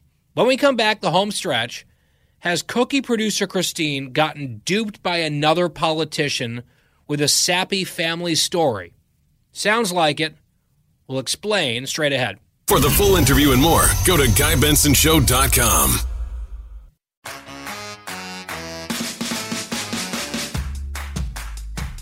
Home stretch. Wednesday edition here on The Guy Benson Show. And we do have an update. Gavin Newsom, the governor of California, has emerged. Right, this was kind of this third or fourth tier story about how Newsom hadn't been seen in public for now the better part of two weeks. I think almost exactly two weeks. We started tuning into this a couple days ago. And part of the problem was, and this was based on reporting and journalism in California, including from non conservative outlets, saying, well, Democrats and Newsom's family are bristling at these questions, but the questions are being fueled by the lack of transparency from the governor's office, from the governor himself. Right? He's often very visible, out and about doing all sorts of things. He has disappeared from public eye for two weeks. That is unusual. Why is that happening? We're not getting good answers, so people are speculating. And I'm sure some of the speculation was crazy. Some of it may have been more reasonable. But it was a curious thing for the governor of the largest state in the country who loves the cameras and loves to be out in public for him to go away for basically two weeks. It's strange. There were reports that he was showing up for work, right? He was in the governor's office, he was making phone calls, he was reviewing important issues. He also apparently attended a very lavish wedding in San Francisco, officiated by Nancy Pelosi, without a mask, I believe, by the way, indoors. Maybe she was just feeling the spirit. For an extremely wealthy couple, Earth, Wind, and Fire reportedly played at the wedding. So I'm sure that was a lot of fun. I'm sure a lot of spirit was being felt, despite the rules that other people have to live by. In any case, he has reemerged and he has an explanation of what happened. FoxNews.com has the story. California Governor Gavin Newsom said he abruptly pulled out of the International Climate Change Summit to go trick or treating with his family. He went as a pirate. Governor faced criticism in recent days after he abruptly canceled his trip to Scotland over, quote, family obligations. Local news outlet KABC reported that Newsom's trip had been in the works for more than a year. Then on Saturday, the governor sparked further criticism after reportedly attending an oil heiress's wedding officiated, here we go, by House Speaker Nancy Pelosi, after a week of no public appearances. During his first appearance since the backlash on Tuesday, Newsom said at the California Economic Summit, this is where he reemerged, that he canceled his trip to go trick or treating with his kids and assuage his dad guilt. Quote, It's been a hell of a couple of years for all of us. For each and every one of you, particularly parents. The fits and starts at school, the stresses of balancing your responsibilities at work, also your responsibilities at home. He said this is especially true of a lot of fathers. He's again going on here with a quote I've been on this damn treadmill. We've gone from crisis to crisis, from wildfires to extremes, drought, social justice, unrest, obviously with COVID, this recall you may have read about. He said he was out to dinner with his family when his children held an intervention because they couldn't believe, quoting again, that I was going to miss Halloween.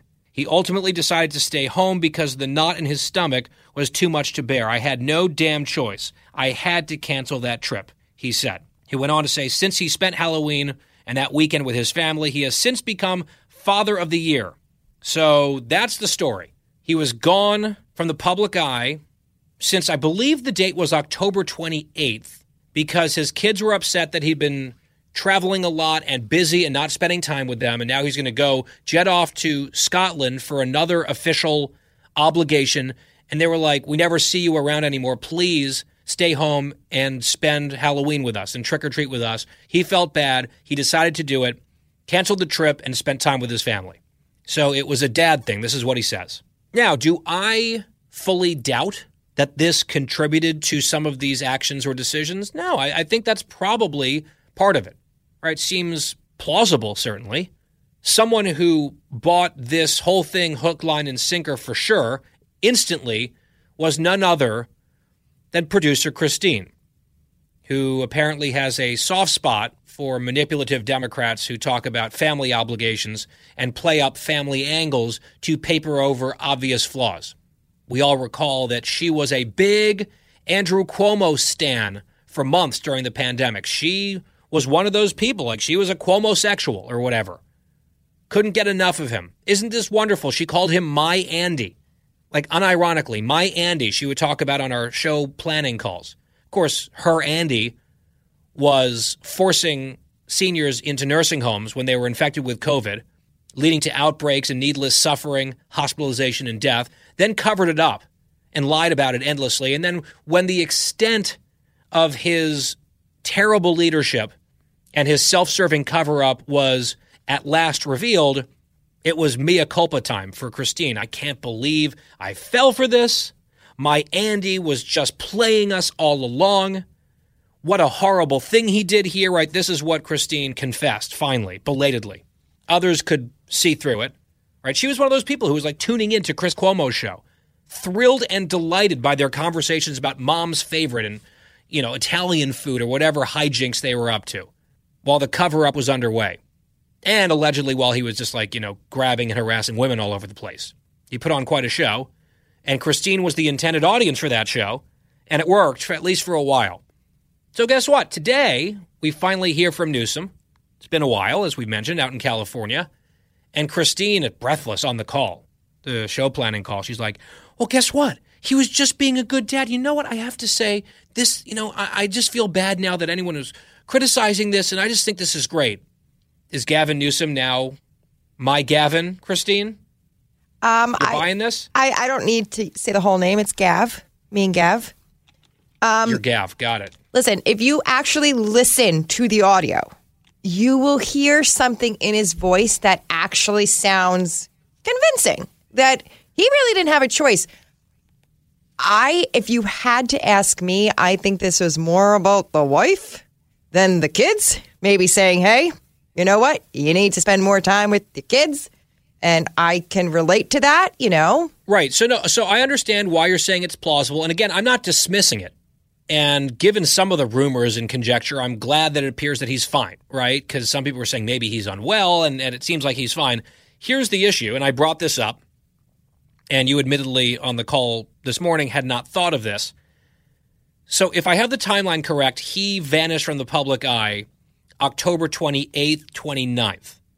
He had his booster shot right around the 28th, I believe it was, and then was not seen in public, did not do any public appearances at all until today. So that would be the 28th, 29th, 30th, 31st, and today's the 10th.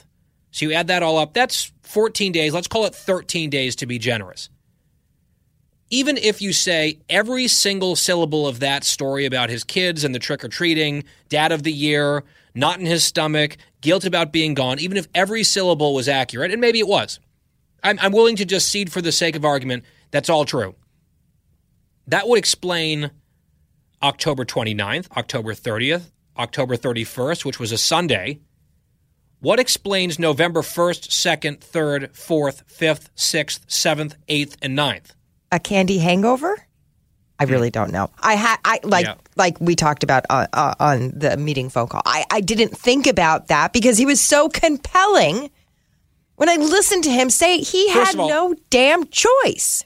I'm not surprised that part of your hypothetical invented on the fly excuse for him involves a hangover, sort of like a go to excuse, perhaps, for Cookie, Christine. But I think what you're doing here is you are revealing that you are the mark for these types of catch all excuses because I immediately, you told it to me. You're like, oh, well, it's Halloween and the kids and the trick or treating. I'm like, well, I remember that Halloween was on a Sunday. What about, you know, the following, let's say he had the, you know, the candy hangover on Monday. What about Tuesday? It is now the following Wednesday, not that coming Wednesday, the following Wednesday. And you're like, oh, yeah, it didn't even occur to me about the 10 days in November. I didn't even think of that because he was talking about his family and it seemed believable. So, yeah, I, I didn't, it didn't occur to me. It didn't even cross my mind. And that's, again, this is not the biggest scandal of all time. I don't really care that much. He's not my governor. I would have never voted for him in the first place. I wouldn't live in California unless you paid me huge, huge sums of money to live there just so I could afford it. And I think some of the stuff being thrown around on the internet was ridiculous and silly. I do have to say, when a politician goes away who cannot get enough attention, right? Cameras and sound bites and all of it. He loves that stuff. For him to be gone for two weeks and his excuse involves a holiday that is at best one weekend, okay, that explains for a fraction of the days missed. But I think they're counting on, oh, isn't that sweet? He's doing dad stuff. He's dad of the year. He gave up this work related activity so he could balance his, you know, his work and his private life. And this is terrific. And then just sort of lose track of the other nine or 10 days. And it worked. It worked for you. So maybe this was a smart strategy on his part. It did, but don't forget, I was also the person that said Anthony Weiner was actually set up with that picture on Twitter. So I'm not sure. I keep getting. Wait, hang on. This is something new that I didn't know about you. Yes, you one knew of the people about that. I did not know that. You were an, an Anthony Weiner believer. I did. I thought he was getting set up. Remember, I told you I thought. You think he was hacked when he's like, "Oh, the toaster got hacked"? You're Yes. like, he did get hacked. The toaster did get hacked. Yes. I thought he got hacked and I felt awful for him. Remember, I, I told you he was going to be the next mayor of New York City. And the reason, I remember I lost a bet. I wound up, I don't know if you knew Well, I remember this part that you know. that you really thought he was going to become the next mayor. Some of your instincts are very interesting, Christine. I'm trying to figure this out, and, and here's the thing.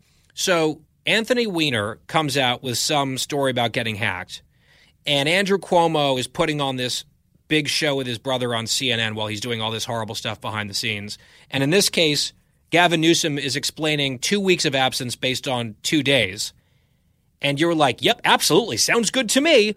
But when that poor old woman approached you in your own neighborhood needing help because she was disoriented after dark and couldn't find her house, your immediate assumption about her was that she was in cahoots with kidnappers who were going to show up in a van and drag you away. So, ultra paranoid, insane skepticism of a poor old lady who needed your help in your own neighborhood, but just like marching along with a smile on your face and saluting belief of these sleazeball politicians. Why? I have some things I should probably uh, think about over the next few days and prioritize because you're right. But mm-hmm. I have to say, I still believe that I was being cautious because you never know if I could have been trafficked. I know I'm 40 and I'm probably not the the age range that people are looking for, but you just never know. I'm a young 40. Yeah. So you assume that the elderly woman Yes. in your neighborhood was part of a vast trafficking scheme targeting you. But But Andy Andrew Cuomo, your just- your Andy's on the up and up. He was just talking about mom's little meatball. That's all he was talking about. You know, I think that when you visit your official paid therapist next time, I know that I'm the unofficial unpaid one, but when you actually sit down uh, with whoever, you know, Cookie Shrink next time, maybe explore this one. Maybe try to open this box and, and dig deep a little bit into the trust issues that seem to be at play here in both directions. I'm just putting that out there. I'm just putting it out there. All right, back here for the Thursday edition of the Guy Benson Show. Looking forward to that. 3 to 6 p.m. Eastern Time tomorrow. Have a great evening. We will talk to you then. Mom's a little meatball.